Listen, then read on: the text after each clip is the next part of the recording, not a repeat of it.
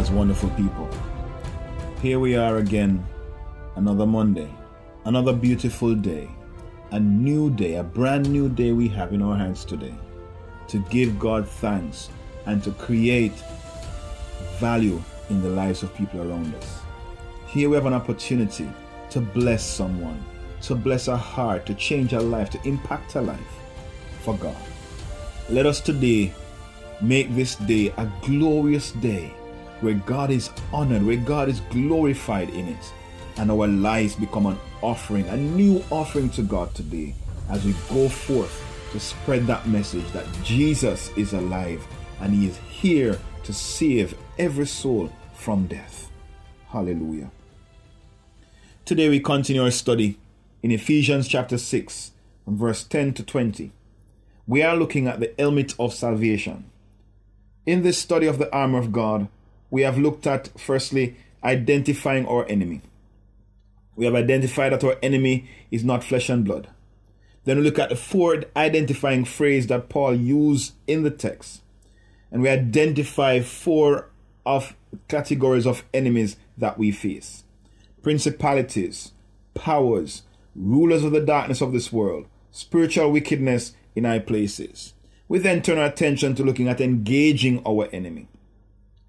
We look at the importance of the armor, we have looked at the purpose of the armor, and we have looked at the goal of the armor. Then we turn our attention to look at the pieces of the armor of God. And the pieces of the armor of God are one, truth, righteousness, preparation to share the gospel, faith, and now we're looking at salvation.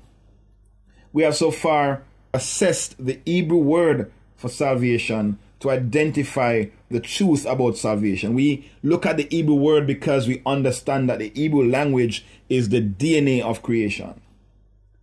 And so we have assessed the Hebrew word, looking at its letters and what those letters mean, the message of that word. And the message we have seen of the word Yeshua is that it is the power of the Almighty connecting man with his spirit through grace. Hallelujah. Now we turn our attention to looking at the gematria for the word Yeshua. When we talk about gematria, we are speaking of the numerics of the Hebrew language. The gematria provides another level of understanding the concept of salvation. It provides another layer of truth. And that's the beauty of the Hebrew language. When you study any concept in the Hebrew, there are layers of truth to unfold and the depth to which you can go is immeasurable. That's how dynamic the Hebrew language is. Because when God put forth this language, more than likely there's going to be depth to it because God is infinite. And that's his language. We have seen this countless times in our study of the Hebrew language. The gematria is not just the numerics or, the value of each letter, it also involves and includes the ordinal value of those letters as well, the position those letters appear in the Hebrew alphabet. So that provides also some information and some truth concerning these letters uh, that we are looking at. So first, let's look at the gematria for each of the letters. The Yud, the gematria for the Yud is 10. It is also its ordinal value. 10 we know is a number of ordinal perfection. Shin, the Shin, the value of the Shin is 300. Its ordinal value is 21. Now, the most common use of 300 in scripture seem to be around warfare. And it seems to be around the idea and concept of war. The closest one I can quote to you right now is where God cut down Gideon's army way down to 300 men. That story is a pivotal story in scripture how those 300 men, through the power of God, was used to destroy the enemy, which was a much larger number, a number of 450 to 1. But those 300 men brought the victory. Then we come to the Vav.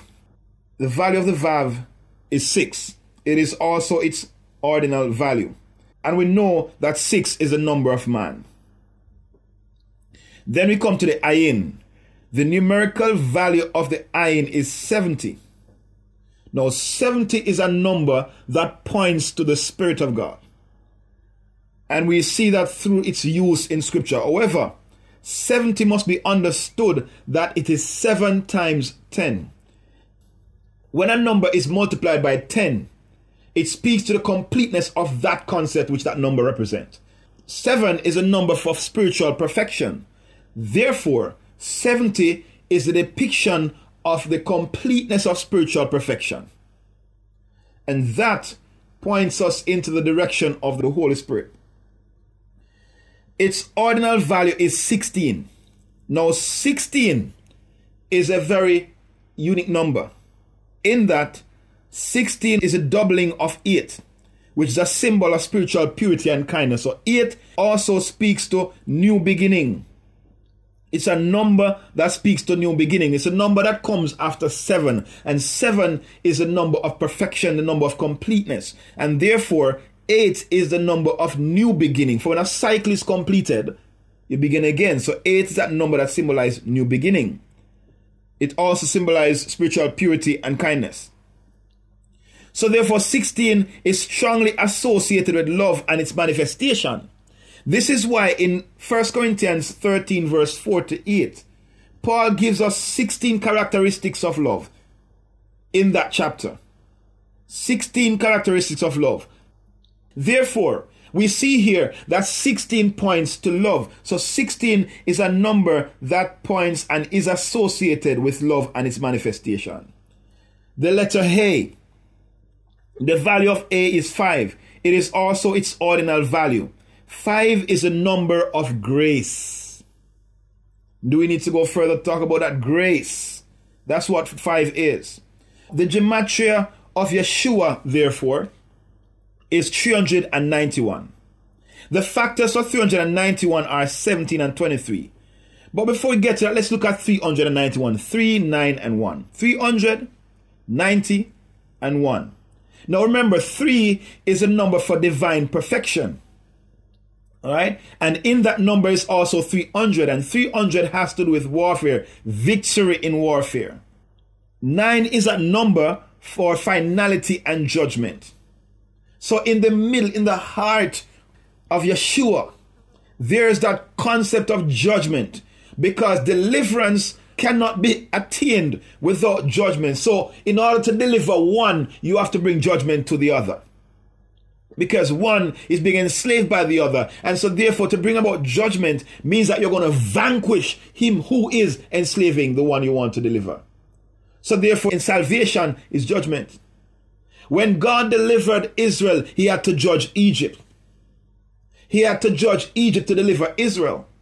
Therefore, in our salvation, there is judgment, there is finality to that judgment. In other words, there is no more restitution for him who is judged in salvation, in the deliverance of salvation. Therefore, friends, we know that in God delivering man, there is no possibility of the enemy rising again. The enemy that God defeated on that day in Calvary, there's no possibility of him rising again. Finality of that judgment. That one act of salvation destroyed forever the power of sin. So when we talk about salvation, we are talking about God vanquishing his foes and bringing that deliverance to his people, humanity. The one again points to God because one is that number that speaks to absolute unity and absolute independence. Needs no other, stands all by himself, is united. Absolute unity and absolute independence. Here we see, friends, that in this number 391 we see being declared the power of God delivering his people with finality in judgment. The factors of 391 are 17 and 23.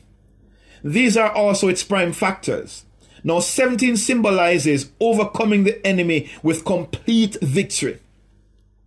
God overcame the sins of rebellious humans when he began to flood the earth through rain on the 17th of the seventh month.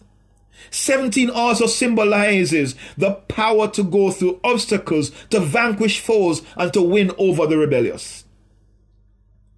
Therefore, friends, again we see here being reiterated, being put forth, the winning of victory over the rebellious and over sin. 23 is not often used in the scriptures, but it seemed to point to rebellion and evil because the evil Jezebel is mentioned 23 times in the Bible. So that seemed to connect 23 with rebellion and evil. Therefore, friends, we understand by virtue of this, it is God vanquishing evil and rebellion. Deliverance is God vanquishing evil and rebellion, God dealing with them, eradicating it from his people. Salvation does that. The ordinal value of Yeshua is 58. Remember, each letter has an ordinal value as well. So the ordinal value of Yeshua is 58. Ah, what a sweet message this number convey, friends. This is perfect grace to begin again. That's what this number tells. That is perfect grace to begin again. Remember, any number multiplied by 10 is that numbers concept being completed, brought to completion, brought to an, the highest level. So when you talk about 58, it's 50 and 8. So it's 50 the number of grace. So it's complete grace, perfect grace to begin again, new beginning, the number 8. In Titus chapter 2, verse 11, it tells us the grace of God hath appeared. Jesus is the grace of God that hath appeared. That is the grace of God that has appeared. Jesus Christ is the grace of God that hath appeared. Remember, the original pictogram of the hay is the depiction of a man with his hands held out, as if to say, Hey, with both hands held up. That is a picture of Christ on the cross. His hands held up on the cross. That's the picture of the hay. The original pictogram of hay is a depiction of Christ on the cross. Therefore, the hay is declaring the message to look, behold the man, behold Jesus Christ. It is calling your attention to Jesus being crucified on that cross. Therefore, friends, in salvation, Jesus dying on the cross is the very ultimate and final work of salvation. And by that, I don't mean that this work of salvation ends with Christ on the cross. I'm telling you, the power of God vanquishing his foe, that's the final blow that was given to the enemy. The final blow given to the enemy in eradicating his power over humanity. That was Christ's work. He brought an end to the enemy's enslavement of humanity. He was no longer master over God's people. His power over God's people was vanquished in that work of Christ on the cross. Vanquishing him forever. Just as though God brought Israel out of Egypt and in one act brought about the demolition of the Egyptian army. That's what Christ's death on the cross did. Vanquish the foe of humanity. Liberating man forever from the power of sin and the penalty of sin. That's the message of salvation. So, therefore, friends, you have seen here the gematria for Yeshua also bears out the truth of Yeshua that it is God, God's power, destroying sin, uniting with man in covenant by his love manifested in Jesus Christ. That is the message of Yeshua. That's the message of salvation. The power of God vanquishing sin and the enemies of God. Uniting with man by his love manifested in Jesus Christ. Oh, glorious God. This is a mighty God we serve. When you hear this message of salvation, friends, it's time for you to stand up. It's time for you to stand up. Get up, stand up, and begin to praise and glorify your God because you have been given a beautiful salvation. You have been brought a beautiful deliverance, a very final deliverance. It's final in His work, it's final in His act.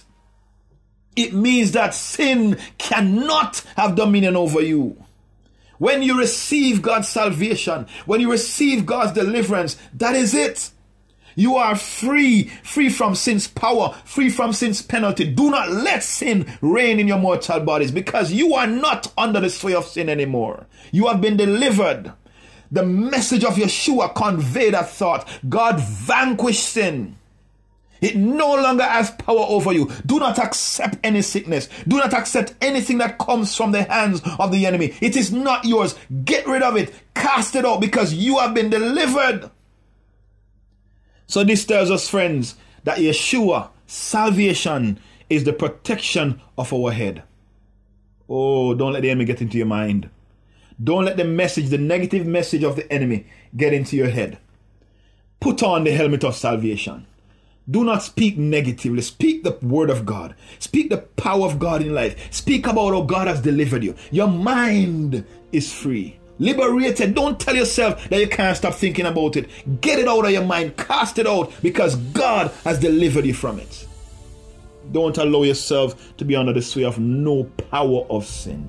You are free. You are free from sin's power. You are free from sin's penalty. You are free from sin's persuasion. Do not allow it to tell you that you can't. Rise up in the power of God and declare His praise. Rise up in the power of God and be His praise in this earth. Hallelujah. Let's pray. Father, we thank you today we thank you, God, for your wonderful salvation, your salvation that has delivered us, your salvation that has brought us into your arms, enfolded in your bosom.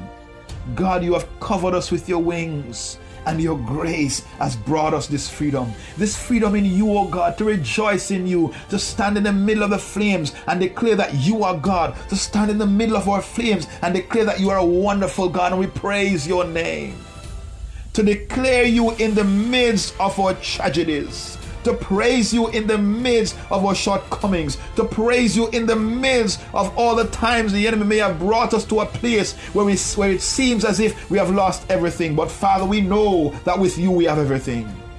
And so by that, God, we give you praise and glory. We worship you. Father, help us to keep our minds covered. Help us to put on that helmet of salvation that protects our mind, protects our head. We give you thanks. We give you praise in Jesus' name.